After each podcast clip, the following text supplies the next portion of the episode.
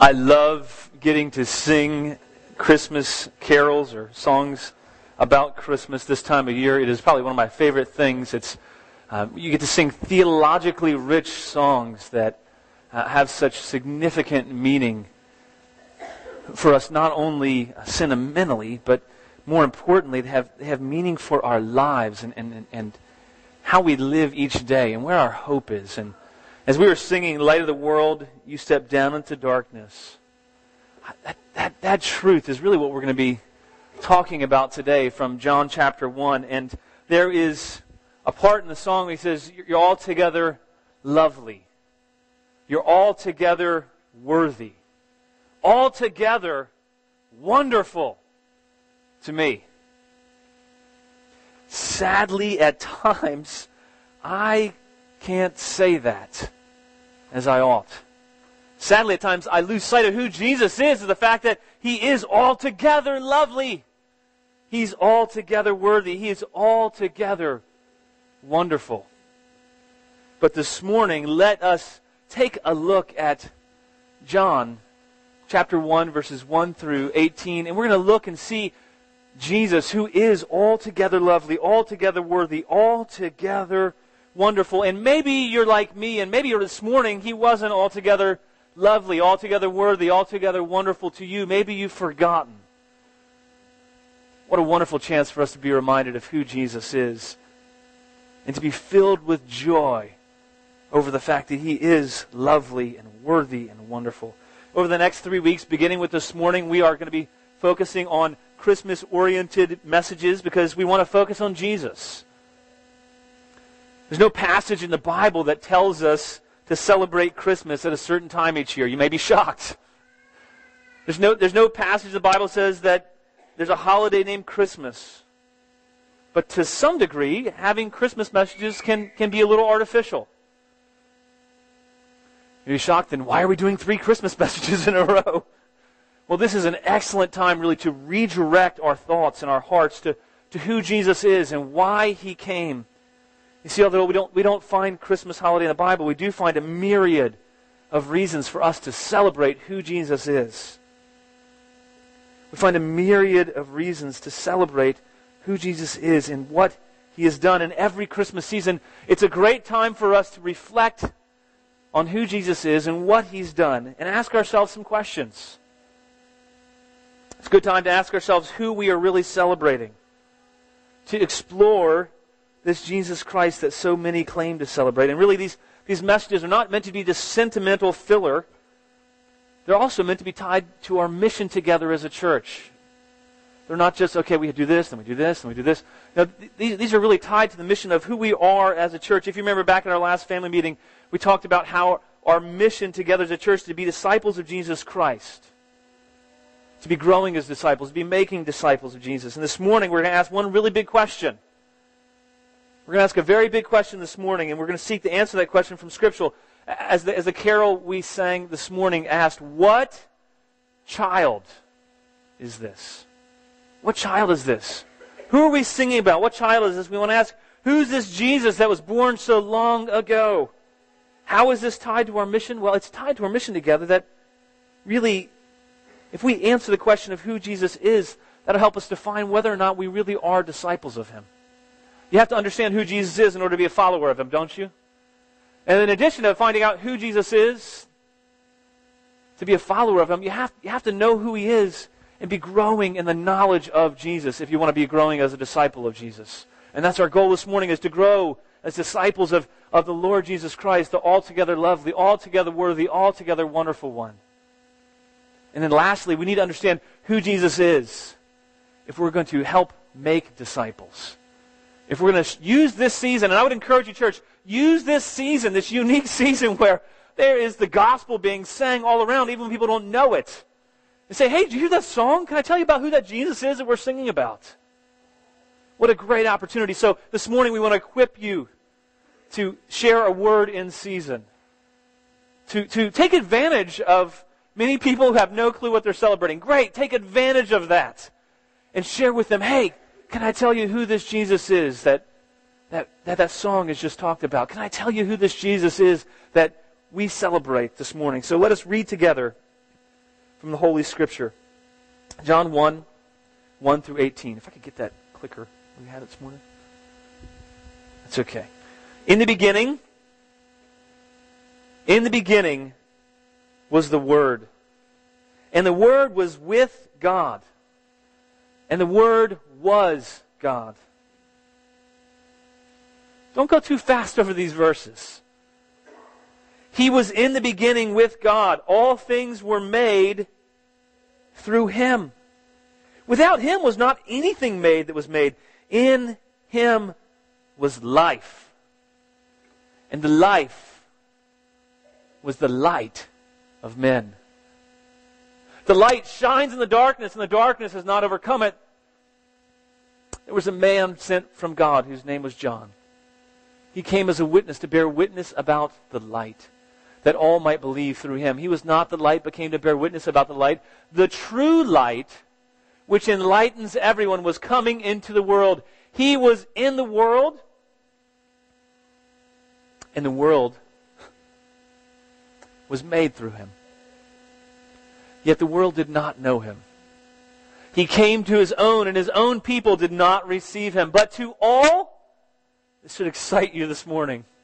But to all who did receive him, who believed in his name, he gave the right to become children of God, who were born not of blood, nor of the will of the flesh, nor of the will of man, but of God.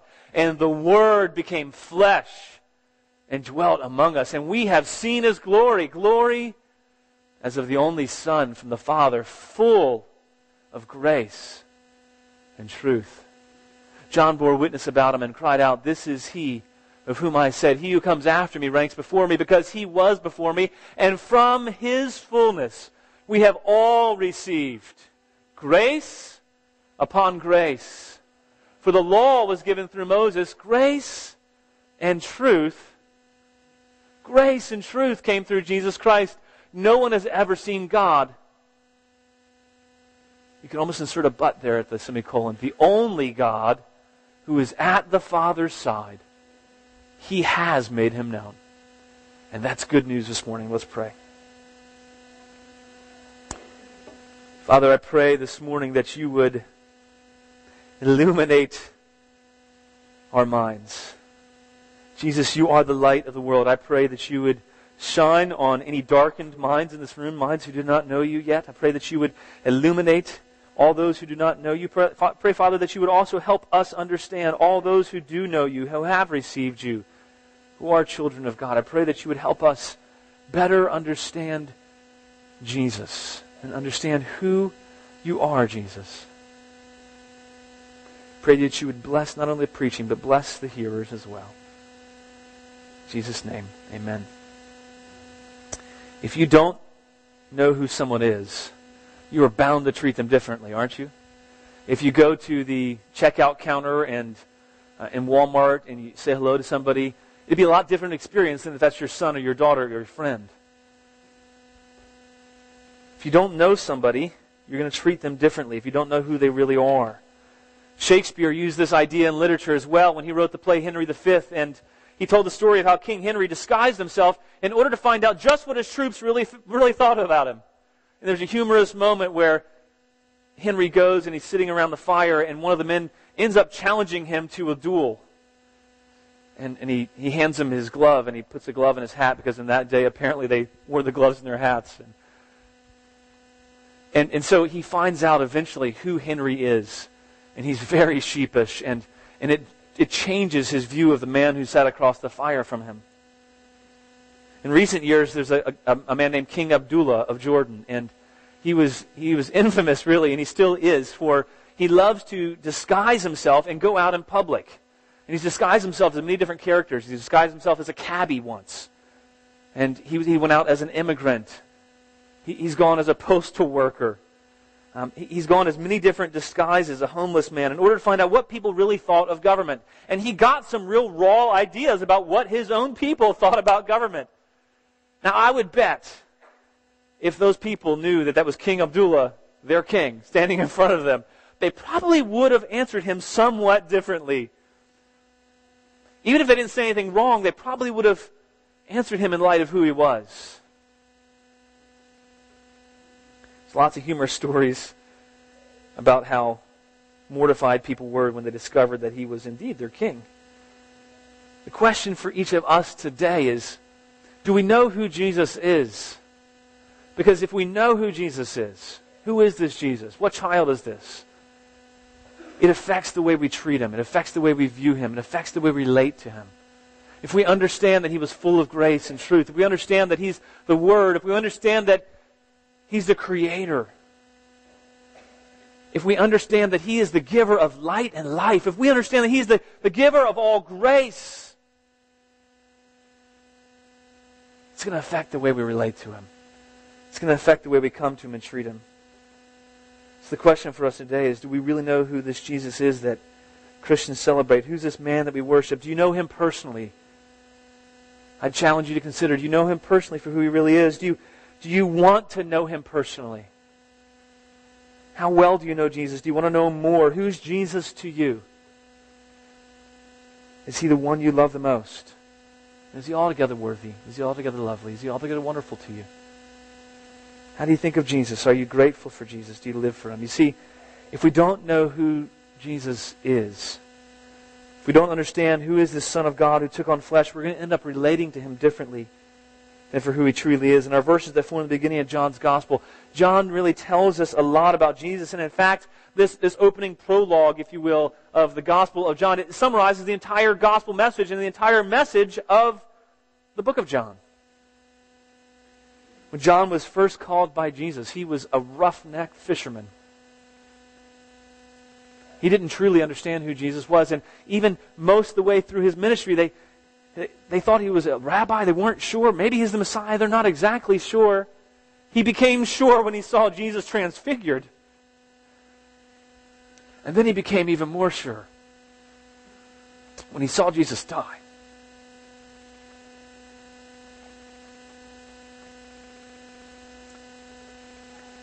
And then when he saw Jesus resurrected, he saw proof of who Jesus was. And that changed everything for John.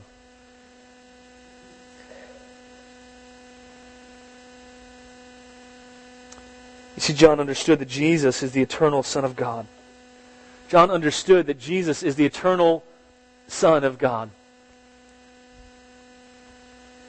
who came to reveal the truth. And no matter what, whether you call yourself a Christian or not, you're going to be held accountable for how you respond to Jesus. Jesus is not a character to be ignored in history. He's not a sentimental figure in history. Jesus can't be ignored, whether you're a Christian or not. What you say about Jesus, what you believe about Jesus, will define you eternally. Will you respond to Him in faith, believe in His name, receive Him, become a child of God? Will you reject the truth that Jesus reveals and be rejected by God? That's the question to you this morning. Matthew 10:34 Jesus said he didn't come to bring peace on earth. Wait a minute, I thought this was a Christmas message. Jesus said, He didn't come to bring peace on earth. I haven't come to bring peace, He says, but a sword. But here's the, the promise He tells us in Matthew 10 34. He says, He promises to acknowledge before the Father anyone who acknowledges Him before men. Or deny anyone before the Father who denies Him before men. Like Jesus' question to Peter and his disciples, Jesus asked Peter's disciples, Who do you say that I am? And He asks us today, Who do you say that I am? The good news is that the Bible clearly lays that out for us. We can know Jesus for who he is. John tells us in the prologue just six points I want to cover this morning briefly. Jesus is the eternal Word of God. Jesus is the Creator. He's the giver of light and life. He's the promised Son of God. He's the only giver of grace and truth. And the last point we're going to cover is that we can either receive Jesus or we can reject him. You see, his first two verses in John, they tell us a lot about the truth of who God is. It says, In the beginning was the Word. And the Word was with God, and the Word was God. He was in the beginning with God. In just two verses, John reveals a monumental truth that Jesus is the eternal Word of God. We've been preaching through the book of Genesis for many months now, and we've been studying really the beginnings of the revelation of God to his people, and we've been studying the, the beginnings of God's plans and how appropriate it is for us now to take a break from Genesis to, to really reflect on the beginning again now, but in light of Christ. And for us to see his part at the very beginning. You see, at the very beginning, before the beginning began, the Word was, God was.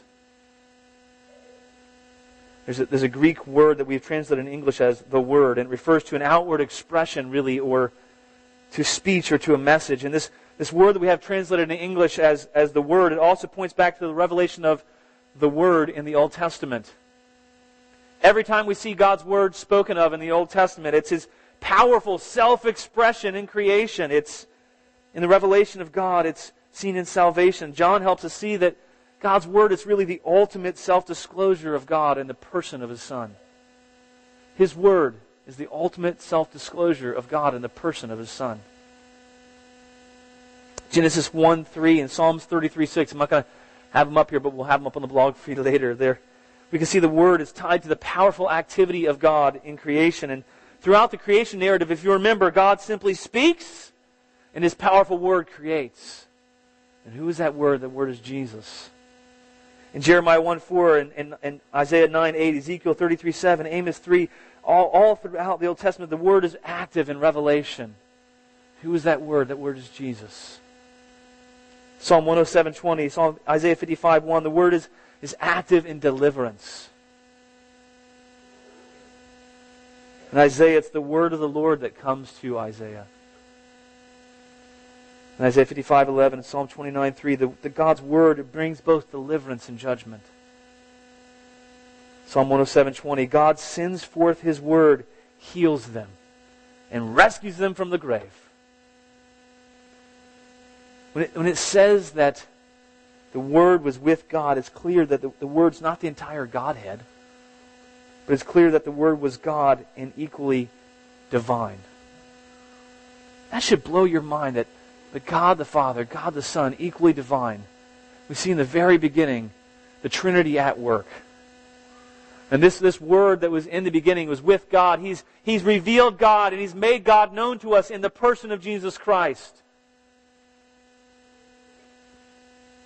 It's a quote by D.A. Carson to share with you. It says, The Word was with God, God's eternal fellow. The Word was God, God's own self. And, and John intends that the whole of his gospel shall be read in light of this verse. The deeds and words of Jesus are the deeds and words of God. If this be not true, the book is blasphemous. For us, the truth of God the Father, Son, and Holy Spirit existing in eternity past is, is something I'm not sure we're ever going to fully grasp. These verses tell us that no matter how hard we try to imagine a time when God the Son did not exist, there never was such a time. God the Son has always existed. And There was, ne- there was never a time when the Word did not exist. And the Word is the very originator of creation. When you think of Jesus, I want your idea of Jesus to be changed by what Scripture says of him. I want you to see him as, as the one who preceded the beginning. The dynamic power of God, the one who is the origin of all creation. We're getting a glimpse into the origin of all things, absolute beginnings of everything that we can see and know and understand. The Word was with God from the very beginning. And if, if we really grasp that Jesus is the very revelation of God Himself, it's going to change the way we think of Him and change the way we treat Him. So the Word is, is with God and God Himself. The Word was a distinct person, yet John tells not only is Jesus the eternal Word of God, he tells us that Jesus is the creator as well. And that's our second point this morning. Jesus is the creator. There was nothing made that was made without him. The Word himself was the very agent of God's creation. He was the originator of everything that existed. He was with God before anything was made. So let me ask you a question. When did the gospel start? You could say it didn't actually start with the birth of Christ. The starting point of gospel was, was in the Word, the Son of God, and it was before the beginning of the entire universe. You see, God planned before time began, planned the gospel in the person of His Son. That's the beginning of the gospel. The pre existent Christ, the Word of God, He's the personal agent of God that created everything that exists. And, and in fact, Paul tells us in Colossians 1, For by him all things were created in heaven and on earth, visible and invisible, whether thrones or dominions or rulers or authorities, all things were created through him and for him. And he is before all things, and in him all things hold together. Hebrews 1, 2 and 3 says, But in these last days he has spoken to us by his Son, whom he appointed the heir of all things, through whom also he created the world. He is the radiance of the glory of God, the exact imprint of his nature. He upholds the universe by the word of his power. Let me ask you this morning, is he altogether lovely? Is he altogether worthy to you? The Word came to be in the world that was made through him. That is astounding. A few years ago, when I taught on God becoming man here, I used the illustration of a dust mite, and it's like us condescending to become a dust mite. Well, that, that even pales in comparison to what really happened with Christ becoming man. The eternal, the eternal, omnipotent Creator became flesh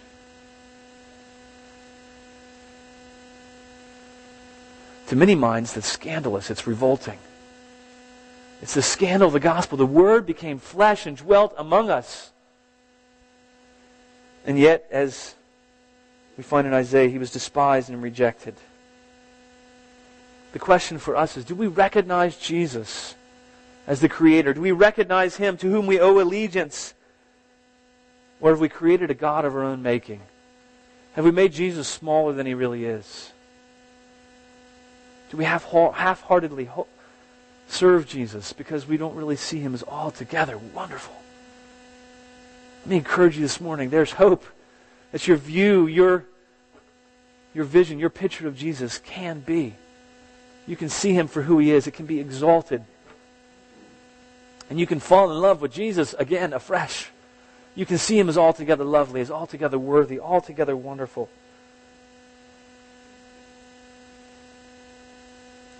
surely if he created everything too, how does this truth affect us? He's the creator of everything. If he created everything, this Jesus who came to save us, then surely, surely he can help us in our daily struggles. Surely he can help us in our challenges of parenting and, and our marriages. Surely the creator of all is not smaller than our troubles, is not smaller than our challenges. Do we see Jesus as bigger? Do we see Jesus as the creator who is who is God over all, who's bigger than any challenge, bigger than any difficulty, bigger than any trouble, bigger than any trial, bigger than any weakness that you have. Is Jesus God the Creator to you? Or is He a God of your own making? See, the Word of God came into the world in the law and prophecy and deliverance and judgment and mercy and wisdom and the personal appearance. But in all those cases, the world didn't know Him or acknowledge Him as their Creator. But Jesus indeed is not only the Creator, not only the eternal Word of God? He's the giver of life and light. He's the giver of life and light. When I was a kid, a local movie theater was called the Cinema Six in Apple Blossom Mall. We thought this was a huge theater. They had six of them. It was astounding. Um, we couldn't believe it. A movie theater came to our town. And and used to shine these huge spotlights up into the sky. And, and it's funny, these, these spotlights, we could see them from about three miles away where we lived. And when, when we first saw these lights, I didn't know that they had opened up a new movie theater yet, and I was just a little kid. It was in the 70s, and, and so um, we saw these lights, and what in the world is that? You know, is, is Commissioner Gordon signaling Batman? I mean, what's happening here? It's, it's these lights that we've, we've never seen those lights in the sky. And, and it, was, it was a spectacular sight for a little kid in, in the 70s. You know, they, um, you know, nowadays my kids would be like, yeah, whatever. You know, it, it's it, lights aren't so amazing anymore. And, now we have arcade games and all kinds of stuff in homes. And, you know, it's just it's very different nowadays. But to us at the time, it was a grand sight to behold. And, and we all, we all, all the kids, we would ask my dad, hey, can we get in the car and go see where that light is coming from? We got to go see where's this light coming from. And so we drove there actually. My dad said, sure. So we got in the car. We all drove to the movie theater. We didn't know it was the movie theater the first time we went there. And we drove there, and it was a little bit of a letdown, but yet, whoa, this must be really cool. They've got these huge lights, and they seem to go up into the heavens and they were swirling around like this. And, and so every time that they would release a new movie, every, I guess every, every few weeks, these lights would shine up into the heavens. And they seemed so huge, and they, the darkness didn't seem to comprehend these lights. You know, I was thinking, I would have hated to be a pilot when they first cut those lights on, flying, minding my own business, and the spotlight gets shined up in your eyes. And just wondering how many planes kind of had some troubles. But when Jesus came, his, his arrival was like a bright light shining in the dark world, and his arrival announced that God had come to be with man.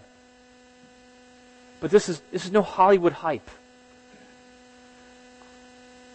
where the press is, is far bigger than the content. Where the hype is great, but then you walk away thinking that movie was really lousy. Um, you know, think about the movies that came out in the 70s. I don't think any of them deserve these bright lights to be shining everywhere. I, I mean, look back on that, and I have these great memories of these movies and when I was a kid, and I, I, I mistakenly watched one of them with my kids a few weeks back and realized that was an awful movie.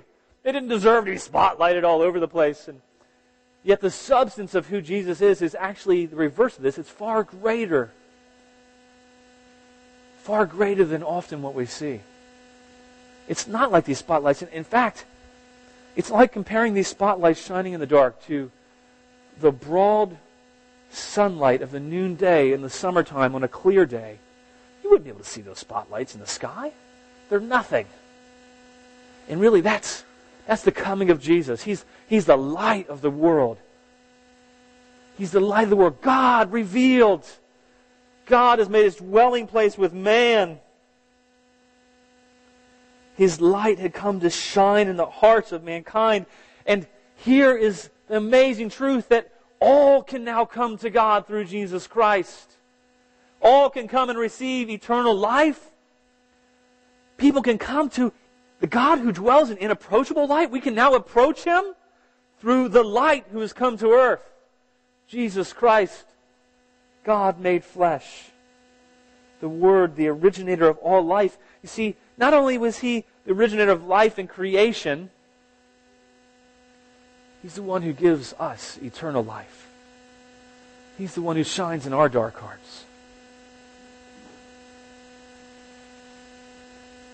I love looking in Revelation for what it's going to be like. And, and there's a great picture of, of where light's coming from in Revelation. Revelation 22 4 it says, They will see his face, speaking of, of God, Speaking of the Lamb, his name will be on their foreheads, and night will be no more. They will need no light of lamp or sun. It's comparing the sun to a lamp.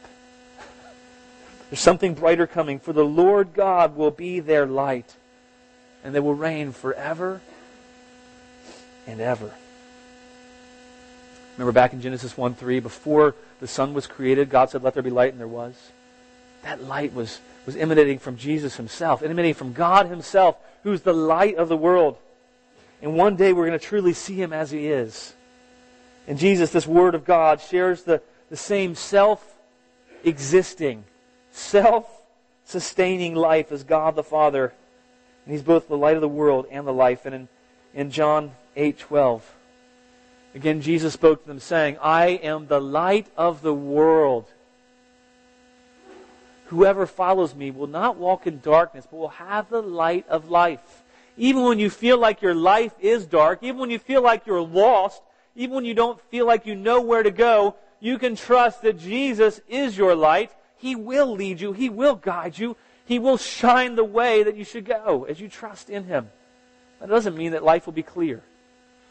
That doesn't mean that you, you'll know five steps down the road. But it does mean that you will not walk in darkness. You will have Him to light your way. John 9 5, Jesus said, As long as I'm in the world, I am the light of the world. And then John 11 25 and 26, Jesus said to her, He's speaking to Martha. She was doubting who Jesus was, she was wavering. He says, I am the resurrection and the life. Here's a wonderful truth this morning. Who do you say that Jesus is? Listen. Whoever believes in me, though he die, yet shall he live, and everyone who lives and believes in me shall never die. He asked Martha, he asks us today, do you believe this? John 14, 6, Jesus said, I am the way and the truth and the life. No one comes to the Father except through me. The light of the world is the light that shines in the darkness, and though the darkness sought to overcome it, it has not overcome the light of the world. Verse 5 doesn't just refer to light shining in creation, it refers to the Word shining in the midst of a, an evil world, and the evil world does not overcome it. And maybe this morning you're feeling like there's so much evil in the world, and the world has certainly overcome it. Even though it first appeared to have overcome Jesus in the crucifixion, the light shone forth in his glorious resurrection, and the light continues to shine through Jesus today.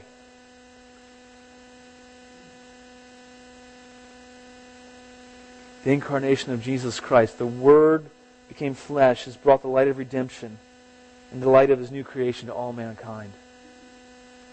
Are you experiencing that life? Is he the life that is lighting your life? Verse 9 of John 1 tells us that the only the Word is the true light. Only the Word is the true giver of life. Oftentimes we look to other sources for the giver of life. We look for hope in the things of this world. We look for hope in other areas. We look for life in the things that are here. And instead, we're told to look to Him. He's the only source of life, He's the only source of really true hope. It says, For God so loved the world that He sent His only Son. The fact that God sent His Son into the world, it doesn't say anything positive about the world, though. It, it, says something it says something positive about Jesus. And it says something bad about the world. The world needs a Savior, but the good news is a Savior has come. Hallelujah. Hope has come. Sadly, we know that the light of the world, it, it, although it shines on every man, it doesn't, not every man responds equally. Some upon whom the light shines on, we see in Scripture, flee from the light. So their deeds are not exposed, but others receive this, revelation of God and are saved. And and this morning, if you've, if you've not received Jesus, I want to encourage you, as the scripture talks about, believing in Him, believing in His name, believing in who He is. What is His name? His name is His characteristics, His attributes, who He is. And then it's receiving Him as trusting in Him as the giver of light and life. Our fourth point is that Jesus is not only the Word of God, He's not only the Creator, the giver of light and life, He's also the promised Son of God. He's the promised Son of God for hundreds of years. For, in fact, 1,500 years prior, the Messiah had been prophesied. In the Old Testament, it includes at least 60 different prophecies with at least 300 different references of the coming Messiah. And, and each and every one of these throughout the Old Testament was fulfilled in the person of Jesus Christ. From 1,500 years prior, when Moses didn't even know he was prophesying about Jesus. And now the, the final prophet it speaks about in, in this passage is John the Baptist. The final prophetic word crying out in the wilderness to prepare the way of the Lord, the, the fulfillment of the, the return of Elijah. And he comes to bear witness about the light, the life that is in the Word. And the, and the purpose of John's entire life was to bear witness to who Jesus is. And, and John bore testimony and pointed to who Jesus is, the Son of God. He was the final, really, Old Testament prophet. Why does he figure so greatly in Scripture? He's the final prophet who pointed and prepared the way for who Jesus was, and he revealed the true light of the world. He had the privilege of, unlike the prophets before him, actually seeing the fulfillment of prophecy in person. When he said, This is he of whom I said, He who comes after me ranks before me because he was before me. Could you imagine?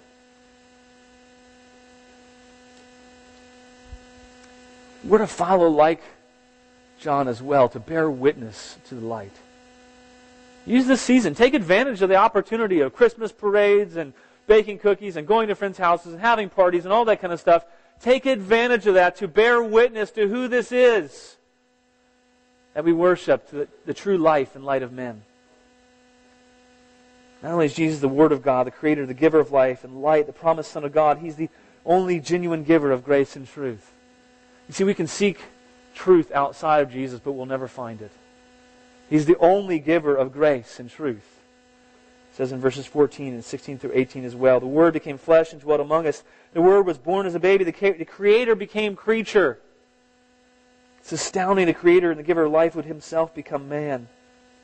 And then we see the supreme revelation of God in Jesus Christ. And we see in, in Hebrews 1 long ago, many times, remember this? Many ways, God spoke to our fathers by the prophets, but in these last days, He spoke to us by His Son, whom He appointed the heir of all things, through whom also He created the world.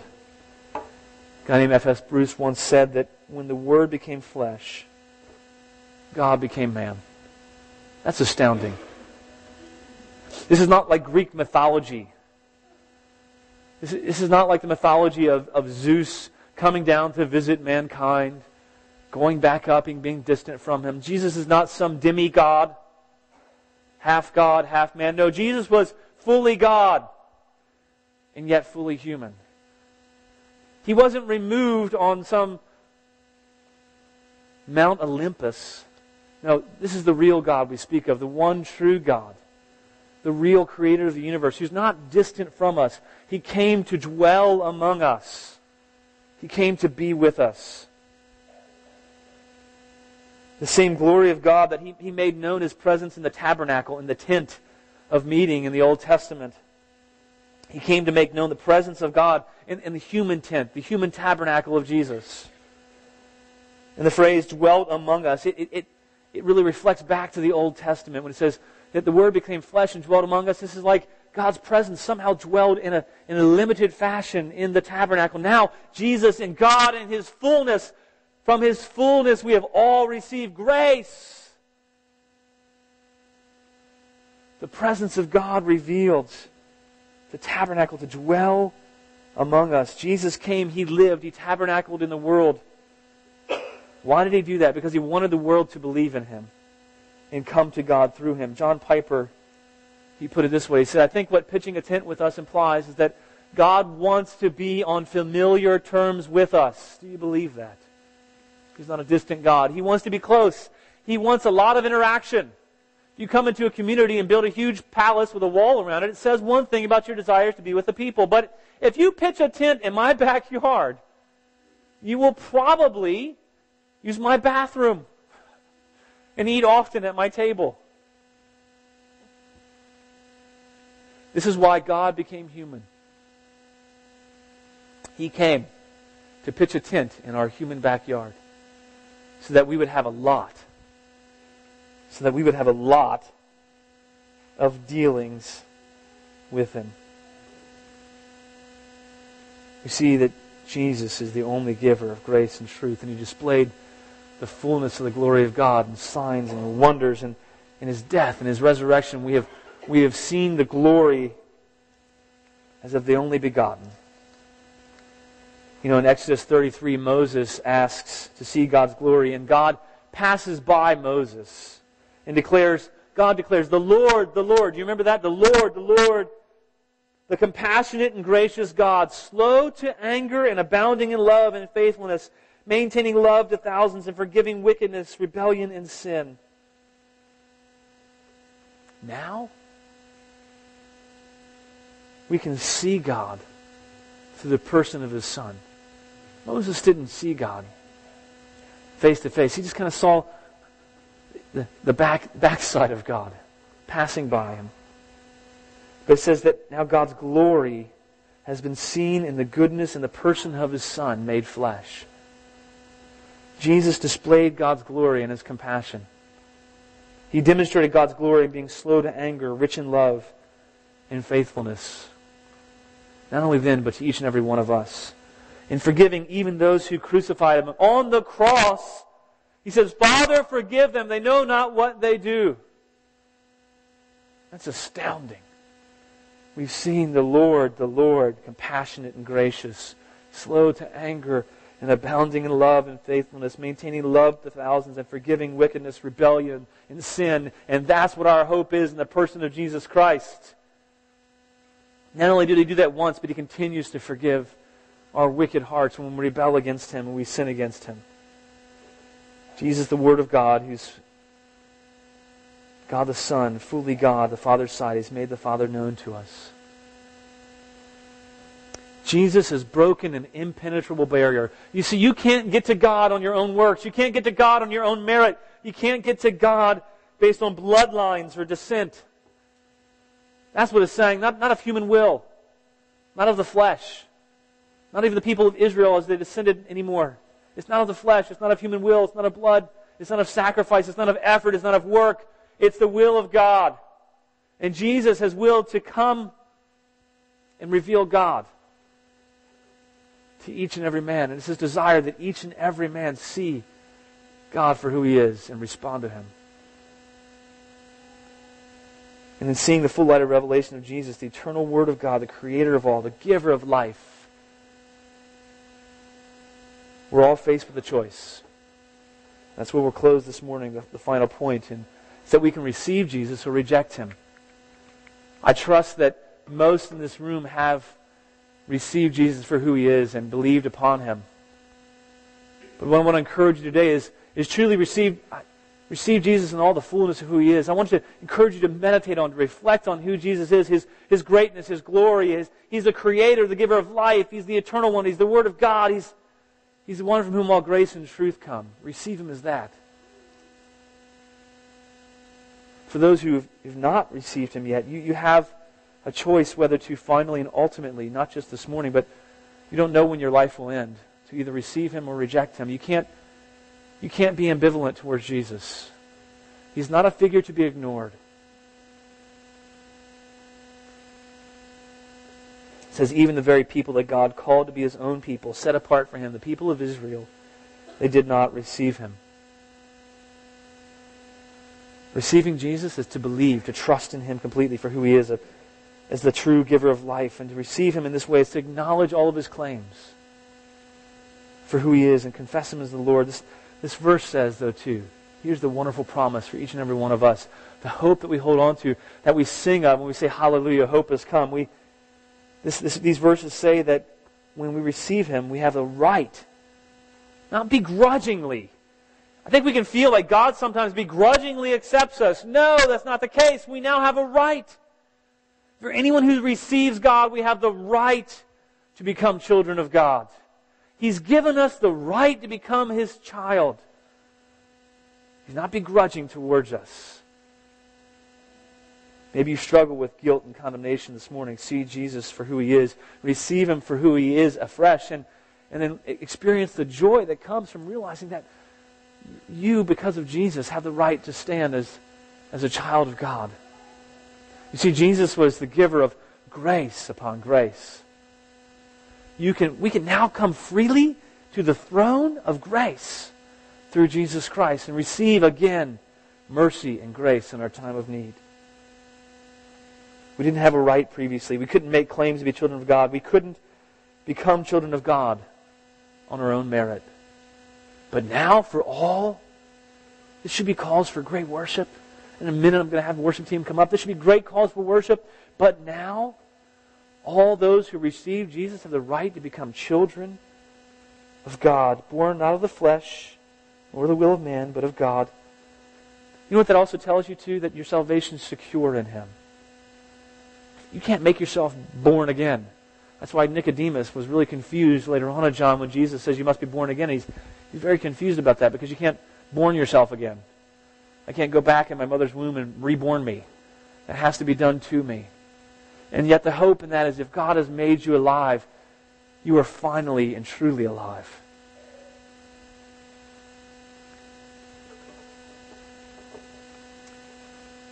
Who is this Jesus? He's the eternal Son of God. He came to reveal the truth so that we would be made alive in Him.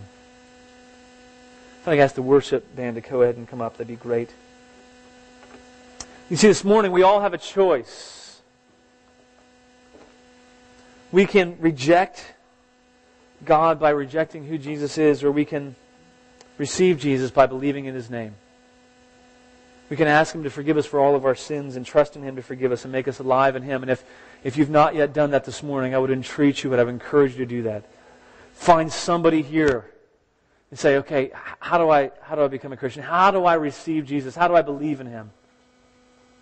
How do I put my trust in Him? And, and here's the wonderful thing not only has God come, He remains with us. It says that He will never leave us. He'll never leave us or forsake us. If you've received Jesus, He'll never leave you, He'll never forsake you. And we see in Revelation 21 3. Not only this, not one day God's going to live with man again. Remember Adam and Eve, how they enjoyed unhindered fellowship with God in the garden before they sinned? Even though God didn't dwell there permanently? Here's the wonderful privilege for all of us. Because of Jesus, not only has our fellowship with God been restored, we can have free access to His throne of grace to receive mercy and help in our time of need today. But one day, it's going to be even better than Adam and Eve in the garden. It's astounding. Revelation 21 3. If you'll stand with this. Here's the promise. Not only do we have God with us today, and He promises to never leave us or forsake us. Revelation 21 3, it says, And I heard a loud voice from the throne saying, Behold, the dwelling place of God is with man. He will dwell with them. Not just come down to visit periodically. We get to dwell with God. It says, and they will be his people, and God himself will be with them as their God. Light of the world step down into darkness. He is altogether lovely, altogether worthy, and altogether wonderful. Let's sing of Him together.